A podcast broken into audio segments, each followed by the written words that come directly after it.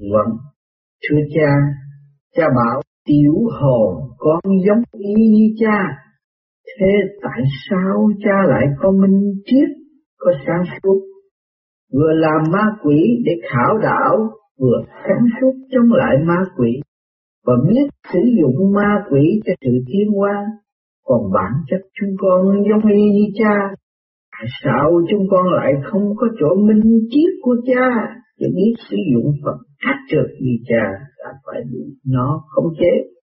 Đọc À, điều này con hỏi cũng đúng, đây sẽ tạm giải thích.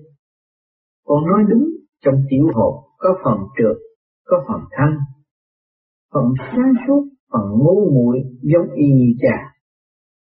Thế vì sao tiểu hồn lại không biết chế ngự phần trượt, không biết sử dụng nó để tiến mà để cho nó chế ngự?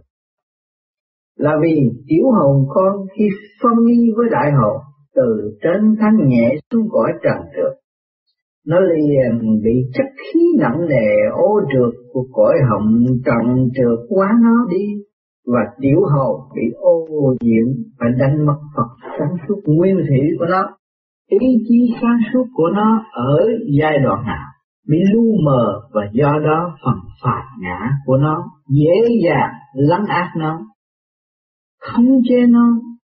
Giai đoạn này là giai đoạn nó phải học trượt học làm điều ác trượt sai quấy, tạo nghiệp lực để bị trả quả, để học hỏi tiến hóa như cha đã giảng trước đây. Rồi dần dần, qua bao kiếp trầm luân, nó từ từ vươn lên nhờ cái lực tốt lành có trong thiên nhiên. Và nhờ những phương tiện tốt lành mà cha chuyển đến với nó để kéo nó tiến lên, nó phải học phấn đấu vươn lên để từ từ gây lại cái sáng suốt nó đã mất và đạt dần dần cái ý chí đã bị lu mờ trong nó cái sáng suốt đó sẽ phải phát triển dần dần trên đường đi cho tới khi đủ sáng để hòa vào là một với cái khối sáng vô cùng của vũ trụ. Đây là lúc mà tiểu hồn con đã trở về hợp nhất với đại học cha.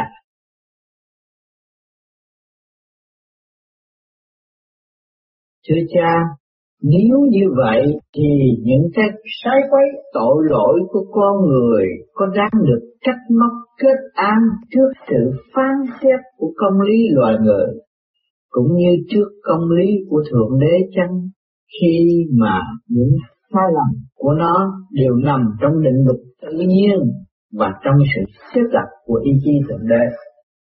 Đó, này con ơi, phải nói rằng trước công lý của Thượng Đế thì những tội lỗi sai quấy của con người quá đáng trách mà không đáng trách. Tại sao không đáng trách? Vì Ngài hiểu tội lỗi ác trượt vốn dĩ nằm trong bản chất của tiểu hồn là một chiếc thân của Ngài. Nó bừng dậy khảo đảo và không chế tiểu hồn khi tiểu hồn bị mờ lu ý chí sáng suốt. Sự lu mờ này do ý chí xếp đặt của Ngài và do sự vận chuyển của định luật tự nhiên. Do định luật tự nhiên vận chuyển là sao? Là khi tiểu hồn của Thượng Đế xuống tới cõi nặng trượt, ý chí sáng suốt của nó phải bị lu mờ vì các khí nặng nề của cõi hồn trần. Do ý chí xếp đặt của Thượng Đế là sao? Là vì Thượng Đế muốn chiếu hồn Ngài bị ô nhiễm đi vào ngã trượt, phải chịu mất cái sáng suốt nguyên thủy của nó để học trượt, nếm trượt, rồi bị ác trượt khảo đảo nó, khiến nó đau khổ trầm luận cho tới khi nó thấm nhận cái trượt, nó sẽ lần bước sang học cái thành. Giai đoạn học thánh này là giai đoạn mà tiểu hồn sẽ vun bồi lại sự sáng suốt mà nó đã mất cho đến khi nó đạt lại được hoàn toàn. Thế nên Thượng Đế phải hiểu tội lỗi từ trong bản chất của tội lỗi để không kết an. Nhưng rồi ở khía cạnh khác, tại sao Thượng Đế lại trách cứ lại kết án những điều tội lỗi ác trượt của con cái Ngài? Vì sao? Vì con ơi, Thượng Đế phải trách cứ nó phải kết ăn nó để đắp thúc sự tương hoa của nó cho con không những trách mà còn hãy răng phạt nó nữa. Răng phạt yếu hồn của ngài tức ngài răng phạt chính ngài đó thôi. Ngài trừng phạt chiếu hồn ngài qua luật nhân quả và nhờ luật nhân quả giáo dục để giúp tiểu hồn tiến hóa. Cho nên thượng đế trừng phạt trách cứ kết án tội lỗi để kích thích tiểu hồn tiến hóa đi lên. Ngài muốn tiểu hồn học trượt, biết trượt rồi lại phải học thanh, học ác rồi học thiện, học tối rồi học sáng. Để sau cùng hiểu biết những thứ đó, tiểu hồn sẽ đạt lại đầy đủ bản chất thượng đế của nó cho nên ngài cho tiểu hồn đi vào trường học hát trường rồi lại phải chỉ trích lên án tội lỗi ác trường, cho nó thấy rằng hát trường là điều sâu xa sai lầm phải chuốc lấy đau khổ thảm họa khi trầm luân trong đó kêu gọi nó từ bỏ cái đó lên án cái đó để tiểu hồn từ từ sợ điều ác trường chán ghét nó để từ bỏ nó hầu tiến sang bài học tốt hơn cao hơn để thuận theo dòng tiến hóa nếu cho tiểu hồn xuống học trượt rồi không dắt dẫn nó không có lực đối kháng lại cái trượt để kéo nó lên bằng sự ca ngợi điều thiện lành.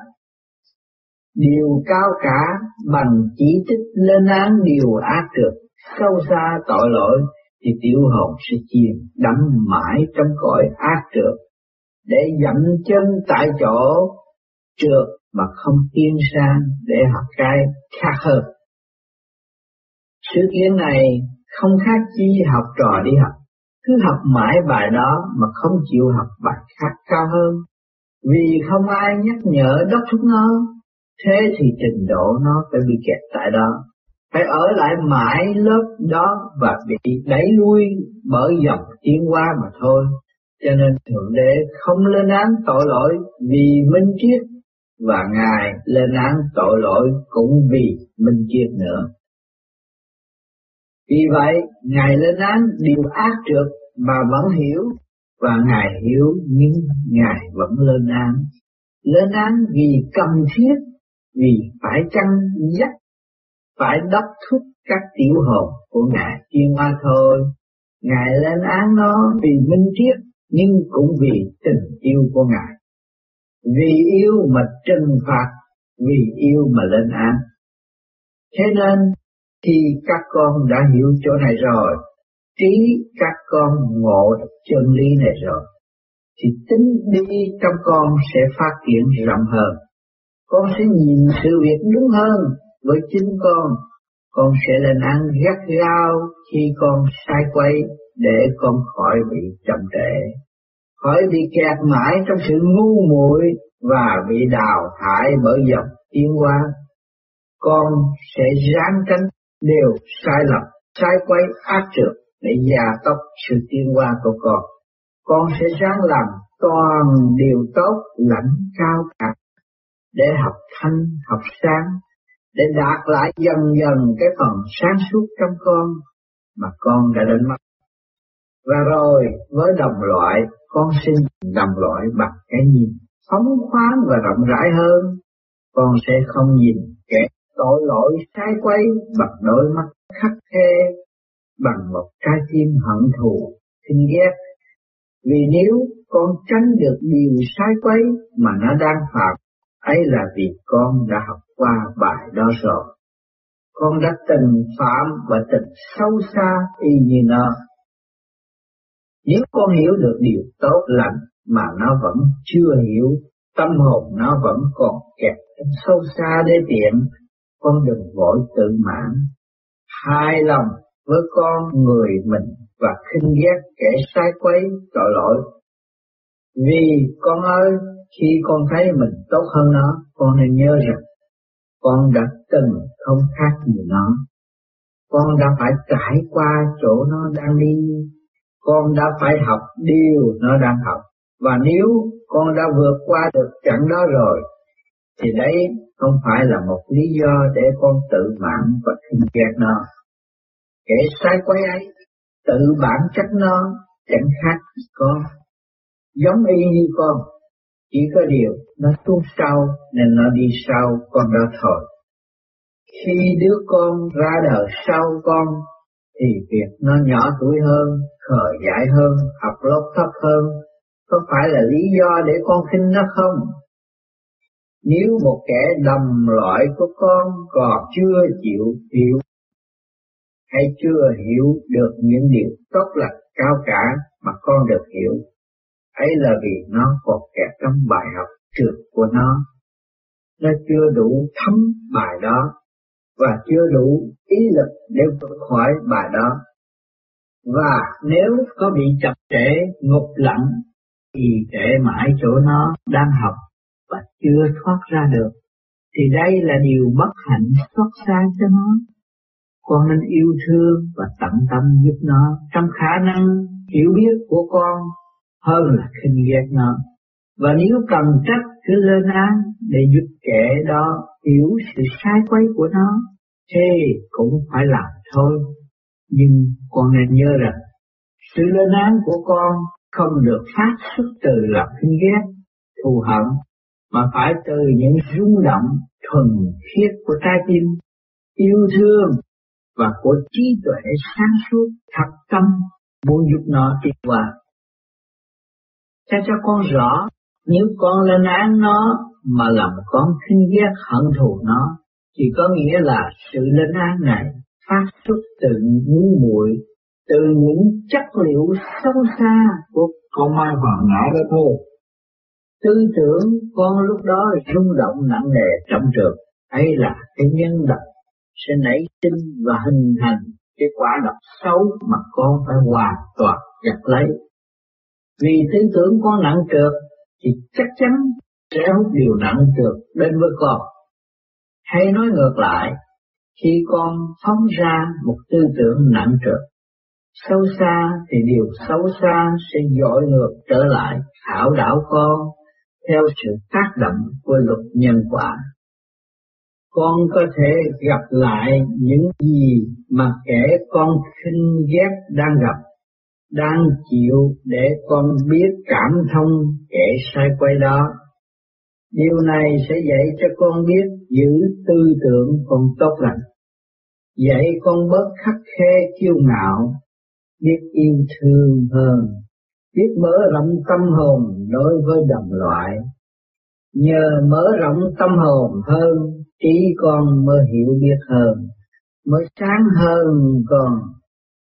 Và ngược lại, khi trí con hiểu hơn thì tự nhiên con biết mở rộng tâm hồn con ra thêm vậy. Vâng, thưa cha, cha nói rằng khi cần trách cứ lên án thì phải làm. Nhưng có điều khi lên án kẻ sai quay thì lòng mình phải yêu thương sáng suốt muốn giúp kẻ đó tiến. Thưa cha, vấn đề ở đây là có những trường hợp kẻ lên án nghĩ mình thương, nghĩ mình lên án cá nhân sai của kia để giúp cá nhân tiến. Trong tâm có ý tốt như vậy, nhưng thật ra sự lên án lại sai lầm. Kẻ bị lên án chịu sự phê phán bất công, như vậy thì luật nhân quả có tác động lại điều xấu cho một kẻ đã hành động có ý tốt hay không? Đáp à, con hỏi trường hợp này cha sẽ giảng rõ hơn. Cha đã nói sự linh án phải phát xuất từ tình yêu thương và sự sáng suốt. Nhưng ở trường hợp này, kẻ lên án có thể vì thương nhưng lại thiếu sáng suốt. Thiếu sáng suốt mà tin rằng mình sáng suốt và đã lên án sai. Trường hợp này, luật nhân quả có tác động xấu với kẻ lên án sai chân. Có chứ còn hành động sai với ý tốt nhưng thiếu sang suốt thì luật nhân quả vẫn tác động để dạy kẻ sai lầm hiểu biết hơn. Vì luật nhân quả chính là luật tiến hóa của vũ trụ. Nó giúp con người học hỏi luôn luôn để hiểu biết tiến hóa. Một hành động sai vì thiếu hiểu biết sẽ nhận lại quả báo ứng. Để dạy tiểu hồ hiểu sự sai lầm của mình để mở trí thêm, sang suốt thêm. Quả báo ứng sẽ dội lại nặng hay nhẹ tùy theo tình ý của trường hợp sai lầm đó để dạy tiểu hồ con hành động sai với ý tốt quả báo sẽ dội nhẹ hơn khi con hành động sai với ý xấu. Vì kẻ làm sai với ý xấu đã ngu muội hơn trượt hơn kẻ hành động sai với ý tốt nên phải chịu quả báo nặng hơn. À ở đây cha thấy chúng con băn khoăn ở chỗ có thể các con có ý tốt muốn giúp kẻ khác tiến, nhưng làm sao để biết sự linh an của mình? Có đủ sáng suốt đứng đắn không? Vì phần đông ai cũng cho mình là đúng trong chủ quan của mình, nghĩ rằng đúng mình mới làm, nhưng lỡ nó không đúng, mình phải chịu quả báo. Ta thấy ở đây các con đều là những đứa đang tu học, muốn tránh quả báo, sự tạo nghiệp rồi phải trả. Các con ngại điều này cũng phải, vì người tu khi đã thức giác muốn tìm đường đi lên, tiến tới chỗ sáng suốt, phải cố tránh vay thêm nghiệp, tạo những nhân xấu rồi phải chịu trả quả. Điều này sẽ làm trì trệ, gây khó khăn rất nhiều cho con đường đi lên của người tu học.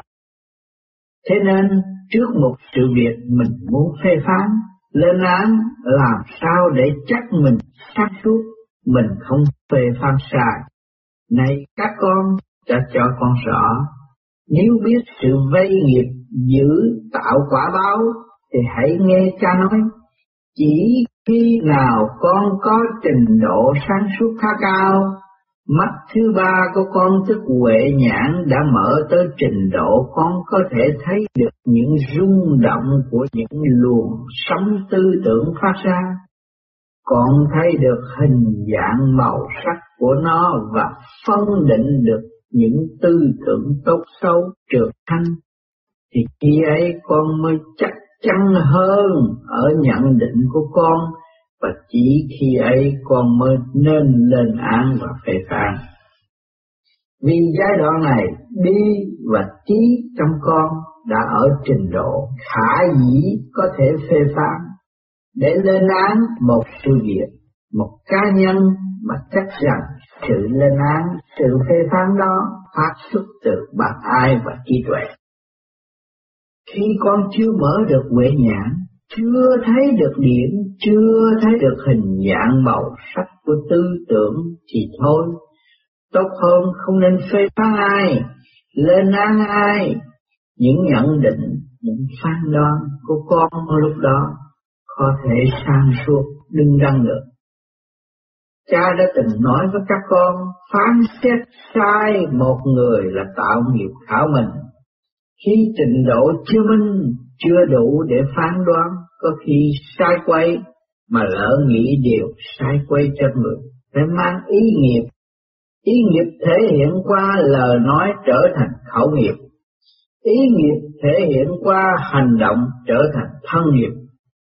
Và nếu cái nghiệp này càng lan gây một tầm ảnh hưởng lớn rộng, kéo theo nhiều sai lầm thì nghiệp càng đầy càng sâu, quả báo càng lớn rồi phải chịu tác động bởi luật trời, bởi luật nhân quả để dạy phần hồn học hỏi tiến hóa mà thôi.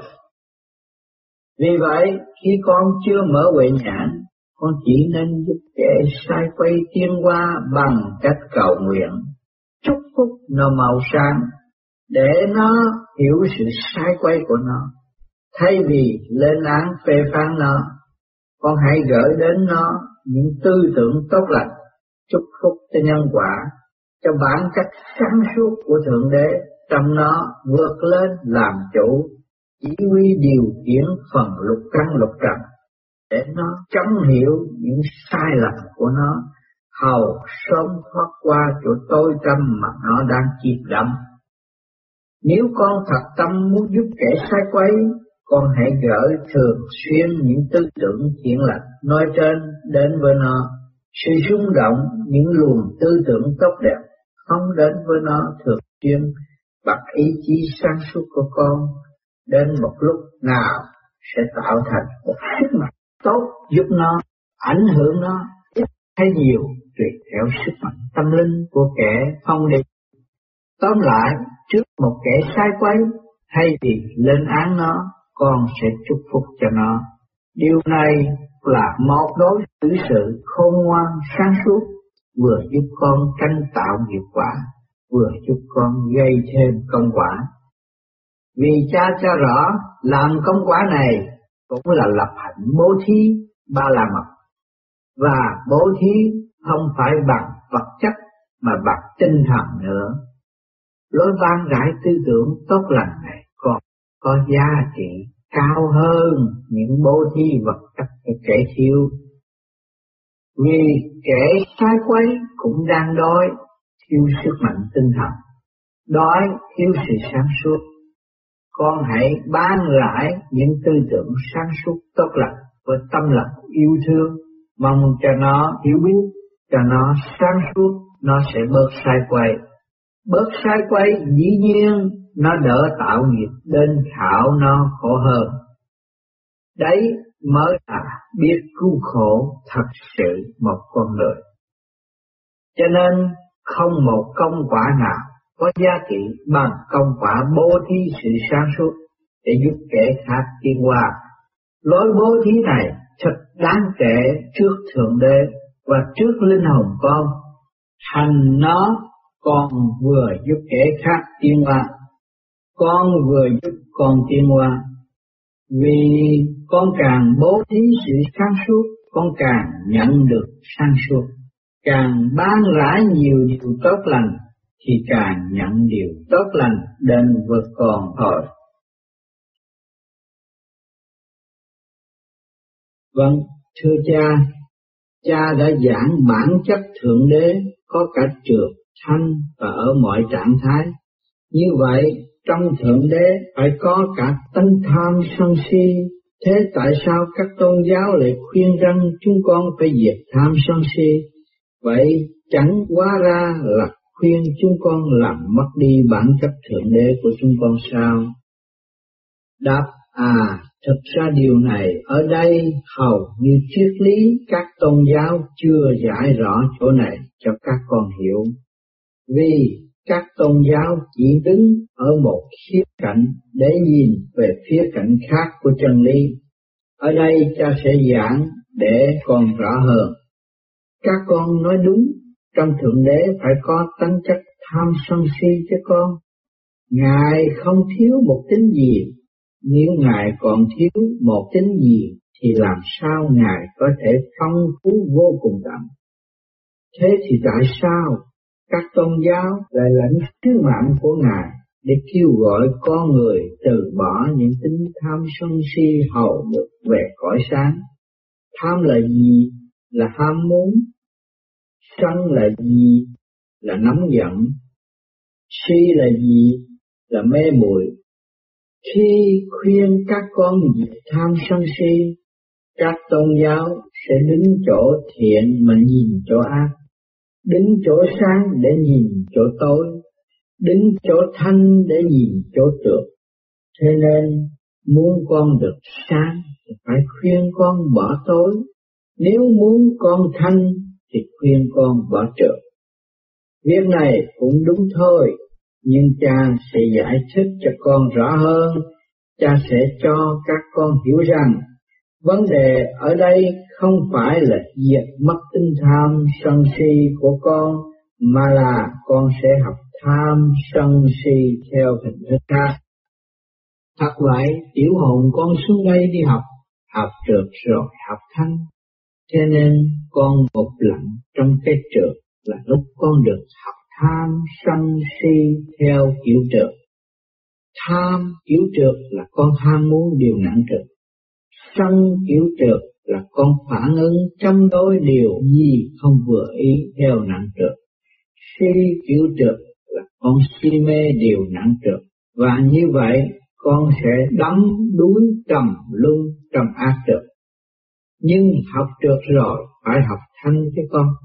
Con đã học bài đó, biết bài đó, thì bây giờ phải học bài khác hơn để mở trí hơn. Và bây giờ để học thanh, con sẽ từ từ đi vào cái thanh.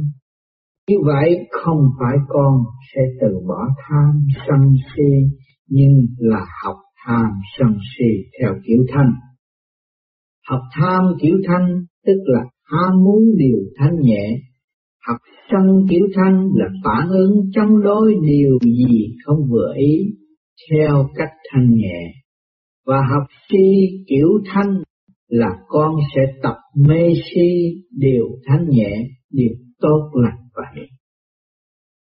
Khi một vị Phật phê bỏ mọi sự trần gian đạt đến niết bàn đấy không có nghĩa là Phật diệt mất bản chất tham sân si thật sự Phật đang thể hiện bản chất tham sân si ở khía cạnh thanh nhẹ vì phải chăng Phật cũng đang tham sự sáng suốt đang si mê sự thanh tịnh như như an lạc và phải chăng nếu ai có ý hay hành động chặt giận Phật, Phật sẽ phản ứng chống đối lại bằng cách ban rải cho kẻ đó chút ân điển sáng suốt để giúp kẻ ấy mau hiểu biết tiên qua đi lên. Tóm lại, để tiến hóa, để được sáng không có nghĩa là diệt mất bản chất tham sân si của con, mà con phải thăng qua nó lên, phát triển nó ra tìm biết nó thêm ở những khía cạnh khác cho đến khi con thật sự biết nó. Con đã học lớp 1, muốn lên lớp 2 thì con phải bỏ lớp 1 thôi. Con đã nếm nó, biết nó ở khía cạnh trượt, thì giờ đây con hãy bỏ khía cạnh đó và bắt đầu học nếm nó, tìm hiểu nó, thấy nó ở khía cạnh khác để phát triển trí tuệ dần dần. Cho đến khi trí con được phát triển toàn diện đến vô cùng tận. Rốt rồi khi về tới ngôi Thượng Đế, hợp nhất cái biết của con với cái minh triết vô cùng của đấng tối cao, con sẽ thấy cuộc hành hương đăng đẳng của con từ khi xuống thế cho đến ngày về là một cuộc hành trình để học tham sân si để biết tham sân si thật sự và phát triển tham sân si cho đến vô cùng tận.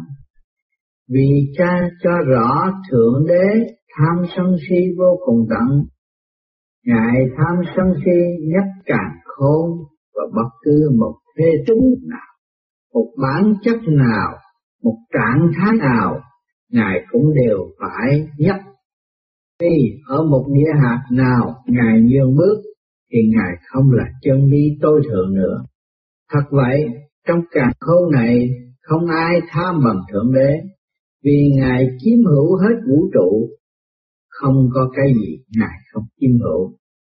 Và có ai si mê như Ngài, vì Ngài vừa mê trượt, vừa mê thanh, si mê đủ mọi trạng thái cho đến vô cùng. Nhưng Ngài chỉ mê cái trượt, không mê cái thanh, hay ngược lại, chỉ mê cái thanh mà không mê cái trượt, thì cái nguyên lý vô cùng phải mất quân bình và sụp đổ tức khắc. Rồi thử hỏi, có ai sân bằng Thượng Đế, Ngài nóng giận nhất càng không thôi, Ngài chính là dương, là lửa, là nguồn nóng của cả khối vũ trụ, Ngài chính là đẹp giận dữ, ưa chống đối, thịnh nộ nhất cả không. Ở khía cạnh trượt, Ngài chống đối cái thanh, ở khía cạnh thanh, Ngài chống đối cái trượt. Lực trượt trì thanh suốt, lực thanh kéo trượt lên. Thanh và trượt chống đối nhau, xô đẩy nhau, hấp dẫn nhau. Những trạng thái này diễn ra một lượt, vừa đối kháng vừa dung hợp vừa hài hòa hài hòa là thỏa thuận hòa hợp để hình thành cái khối minh triết vô cùng cái khối sinh động vô cùng cái sức mạnh mãnh liệt vô biên vận chuyển cả không tiến hóa đời đời và bất biến. Chỗ này cao siêu và phức tạp. Các con phải chứng nghiệm trạng thái đó. Các con mới hiểu cha giảng bằng ngôn từ cho chúng con tạm biết ý niệm vậy thôi. Cho nên chúng con thấy rõ trong Thượng Đế cái gì cũng phải có, có cùng một lúc, thể hiện lên một lượt và cái gì cũng là chân lý. Chính tham của Ngài là chân lý, vì nếu có một thứ gì Ngài không chiếm hữu, có một thứ gì ở ngoài quyền lực của Ngài, thì Thượng Đế không còn là chân lý tối thượng nữa. Tinh sân của Ngài là chân lý, nhưng thiếu nó càng khôn sẽ không còn sự sống, không còn vận chuyển và không còn tiếng nữa. Tinh si của Thượng Đế là chân lý. Nếu Thượng Đế không có nó, tất cả không không có trạng thái mê muội. Khi càng không thiếu trạng thái mê muội, nó sẽ không vận hành, không tiến qua được. Thì đây là sự tan rã của cuộc mấy âm dương trời đất vậy.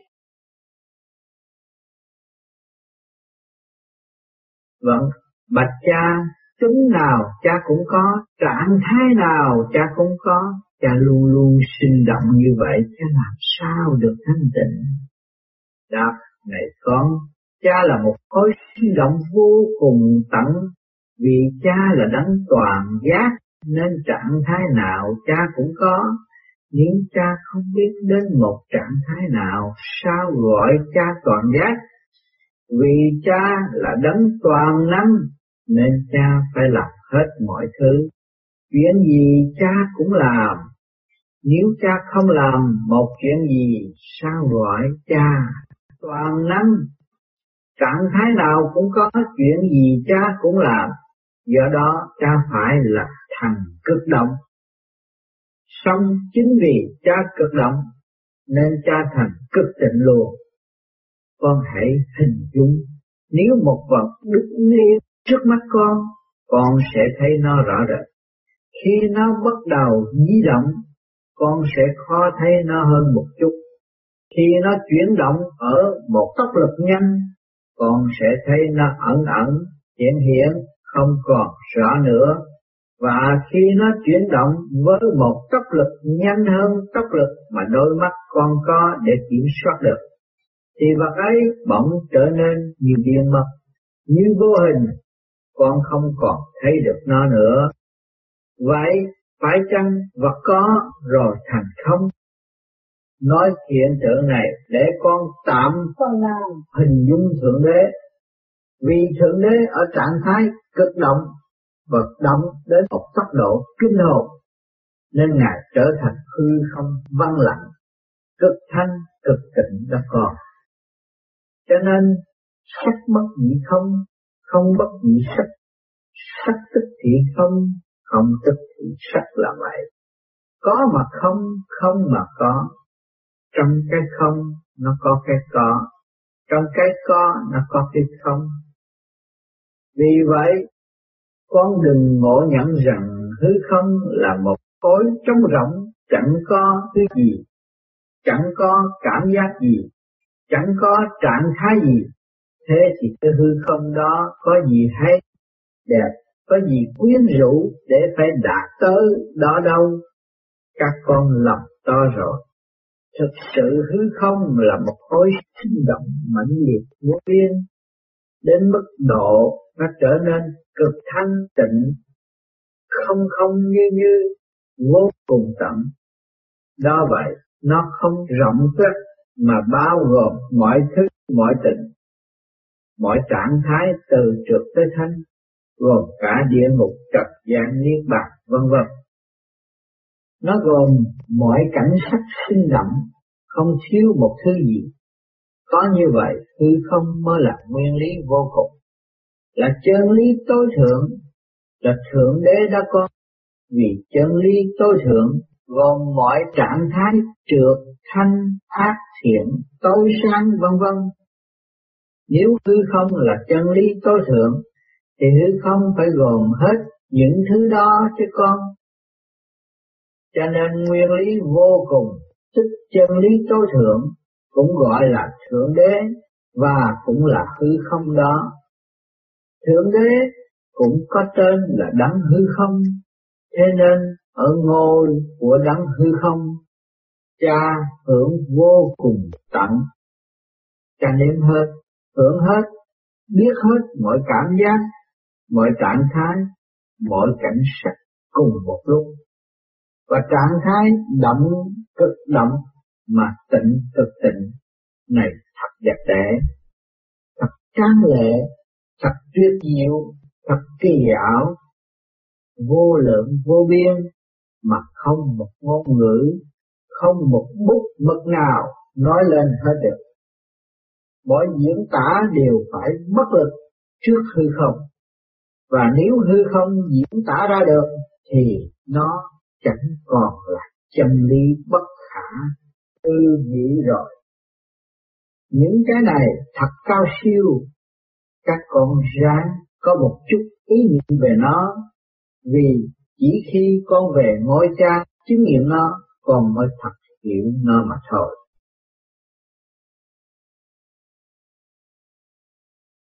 Vâng, thưa cha, cha hưởng vô cùng tận, vậy cha có cảm giác đau khổ không?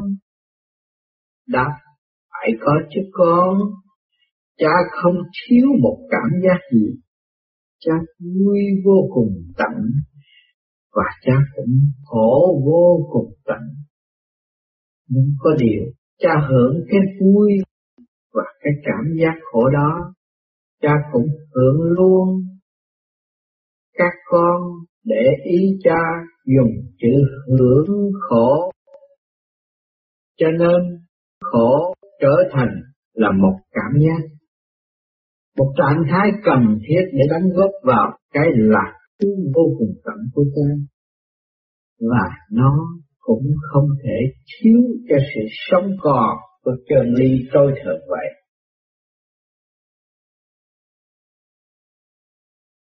Vẫn sư cha, trong một quyển sách do ông Tư Đỗ Thuận Hậu, do ông Tổ môn phái vô vi đã có viết rằng Ngọc Hoàng Thượng Đế ở ngôi thứ hai còn Đức Hắc Điện Phật Tổ nắm quyền chủ tể âm dương ở ngôi thứ nhất.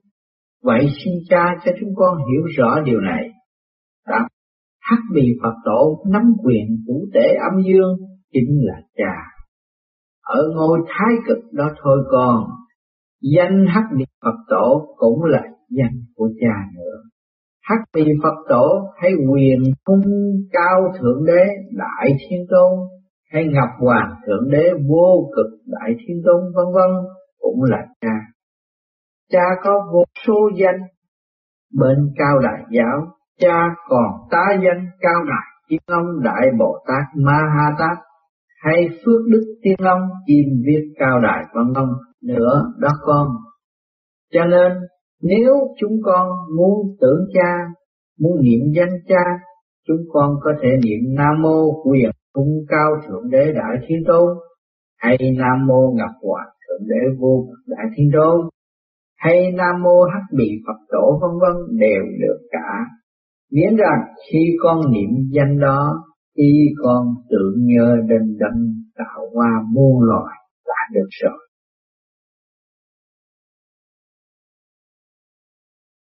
vẫn về cha Trước đây ông Tám, thầy chúng con có dạy niệm lục tự di đà để mở sâu luôn xa trong bản thể. Hầu chúng con đạt được lục thông, ông Tám có dặn rõ phải niệm sâu chữ Nam Mô A Di Đà Phật.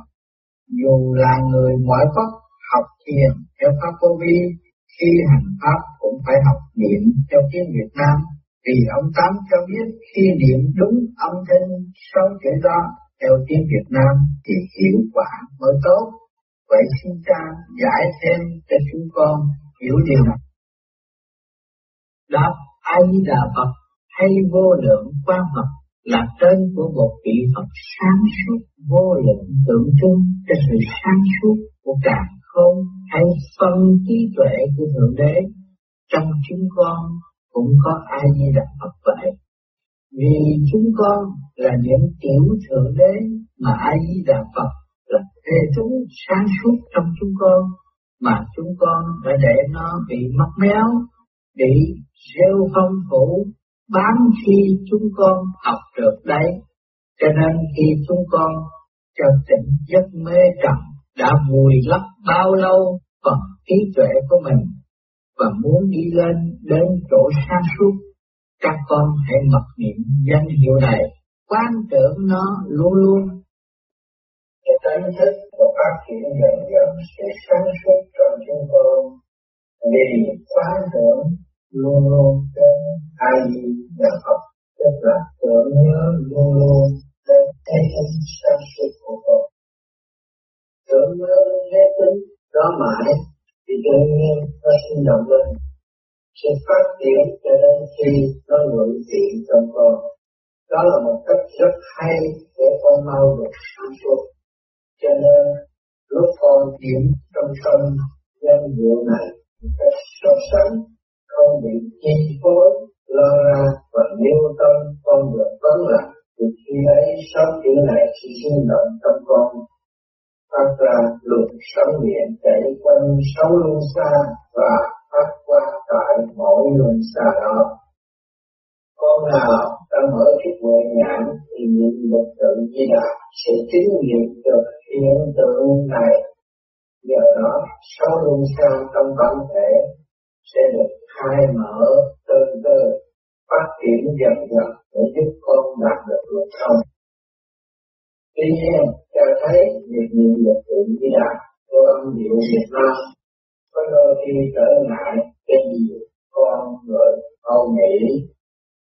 Nếu những con này thấy có sự khó khăn trong cách niệm theo tiếng Việt Nam, ông có thể niệm theo phạm ngữ Nam Mô A Di Đà Phật. Amitabha Amitabha A Di Đà Phật. Sáu chữ này là phạm ngữ có nghĩa là đầu xuống lệ vô lượng quan Phật. Được thiên âm ra tiếng Việt Nam thành Nam Mô A Di Đà Phật. Nếu các con niệm theo phạm ngữ, sáu âm thanh này học tốt hơn sáu âm thanh tiếng Việt Nam nữa. Vì âm thanh của phạm ngữ phát ra gần giống như âm thanh chuyển động của các không vũ trụ và âm ba của nó rung lên gần ăn diệt với âm ba chuyển động của cả con, giúp thêm sức mạnh cho đường điện chuyển động tốt ở đây cha dùng chữ âm thanh, có nghĩa là âm thanh điện, không thể nghe được bằng tai trần chỉ nghe nó khi con có được huệ nhị mà thôi. Các con nên nhớ, khi niệm bất cứ điều gì, phải niệm trong tâm, niệm bằng chân tưởng chân niệm trong niệm khi thao khi điện con nên ngậm miệng lại co lưỡi thân kề răng bế tín hậu. Động tác này sẽ giúp cho mạch nhâm, mạch tóc, lần đó được giao nhau và điện trong người con lúc ấy sẽ được chuyển động liên tục, mà không bị thất thoát ra ngoài theo cửa khẩu do sự nối liền của hai mặt trời. Như vậy mà điện lực trong con được sung mạnh hơn, cho nên trong ngày nếu không có điều hữu ích hay cần thiết phải nói, thì nên được bất khẩu, dành tâm trí niệm vào Phật niệm cha để tâm đỡ tan loạn Tế miệng lại càng nhiều càng tốt để đỡ mất tiếng. Con nên nhớ lo nghĩ nhiều thì thật tán. Nói nhiều thì khi hao, dục nhiều thì tinh mất. Muốn đi vào thiên đạo, lên đến chỗ sáng suốt an lạc, các con phải ráng giữ tam đủ, tinh khí thần, lo buông bồi nó luôn luôn để khỏi bị suy diễn khiến tiêu mờ dần sự sáng suốt thành công